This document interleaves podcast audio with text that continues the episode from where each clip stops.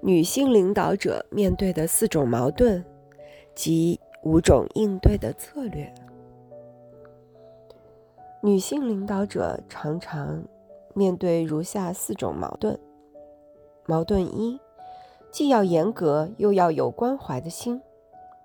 参与研究的女性高高管告诉我们，她们一方面要严格要求别人，一方面也要关心他们。举个例子，一家金融服务公司的人力资源主管回忆了他负责过的一个项目，他对这个项目坚持不懈，虽然让项目取得了成功，但是却也让他遭到了一些负面反馈。他说。我还记得，尽管大家对我设计的这个项目有疑虑，但是我凭内心和直觉就知道它一定会成功。后来在我的不断驱策下，项目真的大获成功了。可是却有人评说我咄咄逼人。要是我是男性，不知道我得到的反馈还会不会一样。矛盾二，既要有权威，又要参与工作。女性领导者面临的第二种矛盾，就是她们既要宣扬自己的能力，又要能够承认自己的弱点，并且要求他人与自己合作。一方面，女性领导者早已学会了表现出权威的姿态，所以才会态度强硬、大声说话、果断行动。如果不这样做，别人可能会觉得他们不可靠。尤其是在新的业务刚开始的时候，但另一方面，为了避免被别人视为傲慢，女性领导者会立即承认自己的弱点，并且愿意与他人合作。举个例子，一家制造商的总经理克莱尔表示：“我之前就发现我早已习惯发号施令，但如今这个习惯我不得不改一下。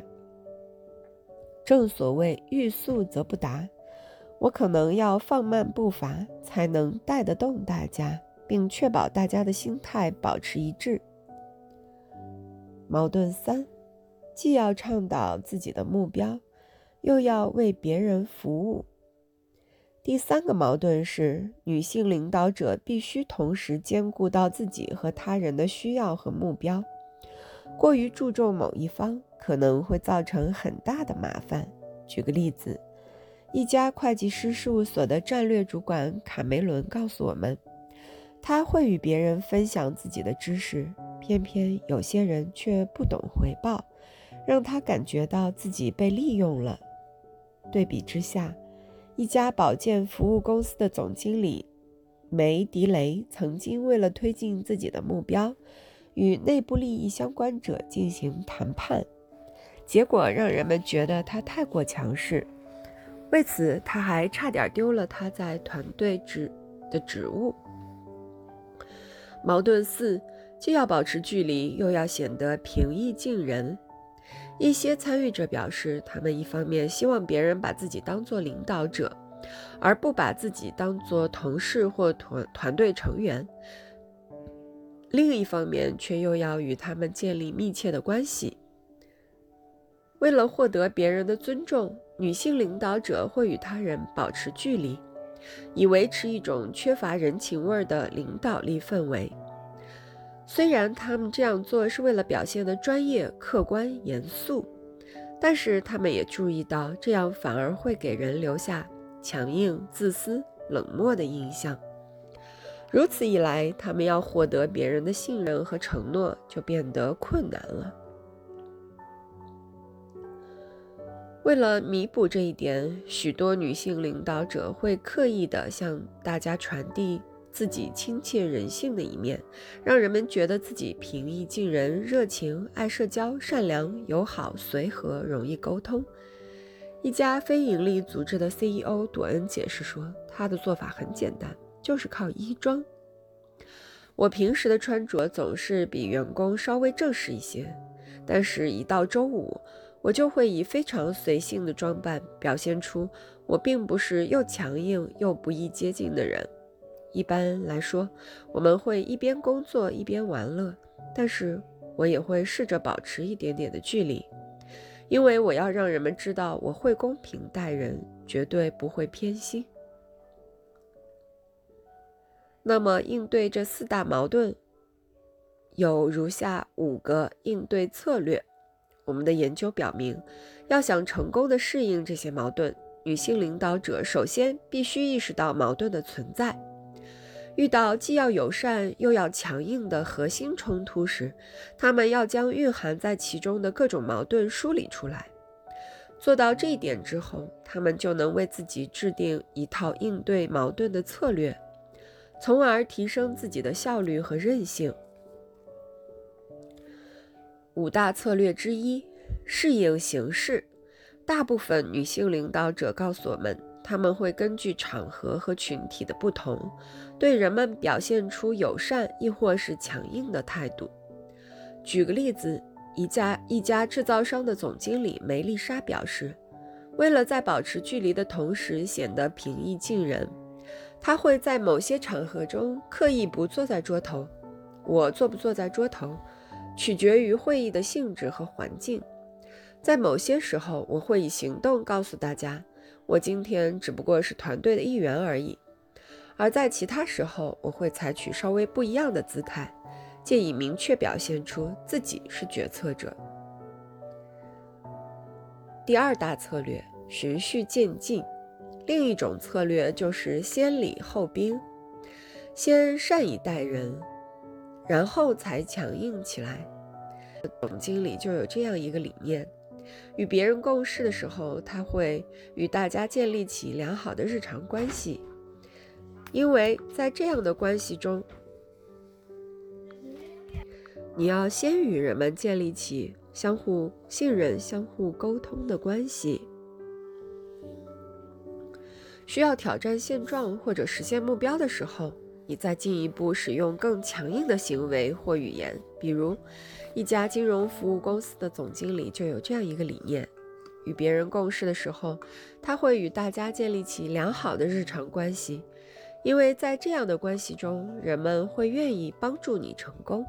这样，当你倡导某个项目的时候，人们一般就会想尽办法帮助你完成这个项目。同样，一家制造商的新产品开发主管表示，他有一次坚持将某个项目撤掉，然而这个项目被部分同事视为宝贝。不过，项目终止之后，人们并没有因此而怨恨他，因为他一开始就花了很多时间去建立强大的合作关系。他这样做其实是帮了自己。在这样的关系背景下。他后来告诉了项目团队成员，正直是可以克服的。我不是要你难看，我这样做真的只是为了改善业务表现而已。第三大策略，寻找双赢局面。许多接受访谈的女性表示，她们会寻找一些软硬兼施的机会。对一些领导者来说，这是一种双赢策略。一家保健服务公司的总经理。就有这样一个心态。最重要的是，当你试着影响某人的时候，你要了解对方的价值观、特质和目标。所以，我会先尝试了解自己的目标，再看看彼此的目标有没有一致的地方。第四大策略：对任务的要求要严格，对人则要柔和。使用这一策略的女性领导者会在善待人们的同时，坚持对于任务的严格要求。州立法委员莎莉分享了她的经历：“我学到的一件事就是，就算我在某个问题上跟别人发生了激烈的争论，我们走出会议室之后也依然是朋友。”我已经实实在在地认识到，把人和任务分隔开来是一件非常重要的事。一家金融机构的战略主管也分享了一个例子：有一次，一位同事提出了一项不尽人意的提案，于是他用委婉的语言传递了强硬的信息。他告诉我们：“我说这些话足以告诉对方，这项提案挺有趣的。”不过，我们可不可以再做点研究？不知道其他组织对这个提案会有什么看法？从这个例子可以看出，你不必说出“听着，我觉得这个提案实在荒谬，我们是不会接受的”。这类伤人的话，也可以把意义表达出来。提问式的领导风格让我变得更高效。第五，换个角度思考，我们发现女性领导者也会尝试以不同的角度看待既要友善又要强硬的矛盾。他们会尝试把友善和强硬联系起来，并以更积极的方式看待两种表现。也就是说，过去被认为是弱点的表现，现在在他们眼中都变成了强项。比如，女性领导者会把软弱看作是反映了自信的存在，他们表现的软弱代表自己具备足够的安全感，可以毫不畏惧地把自己的缺陷和弱点都展示出来。一家制造商的总裁解释说：“我可以非常自信地说出，我不知道，但我很想知道答案，或者我不知道，但我知道我有能力找到答案这类的话。”另一个做法就是将一些充满自信而且看似具有威胁性的举动视为一种关怀。以洛林、佐丹和诺玛为例，他们把给予负面反馈和提出异议。看作是帮助别人的方法。作为领导者，女性不仅要面对相互冲突的期望，还要克服更多的障碍。从长远来看，要想缓解这类问题，组织和社会必须做出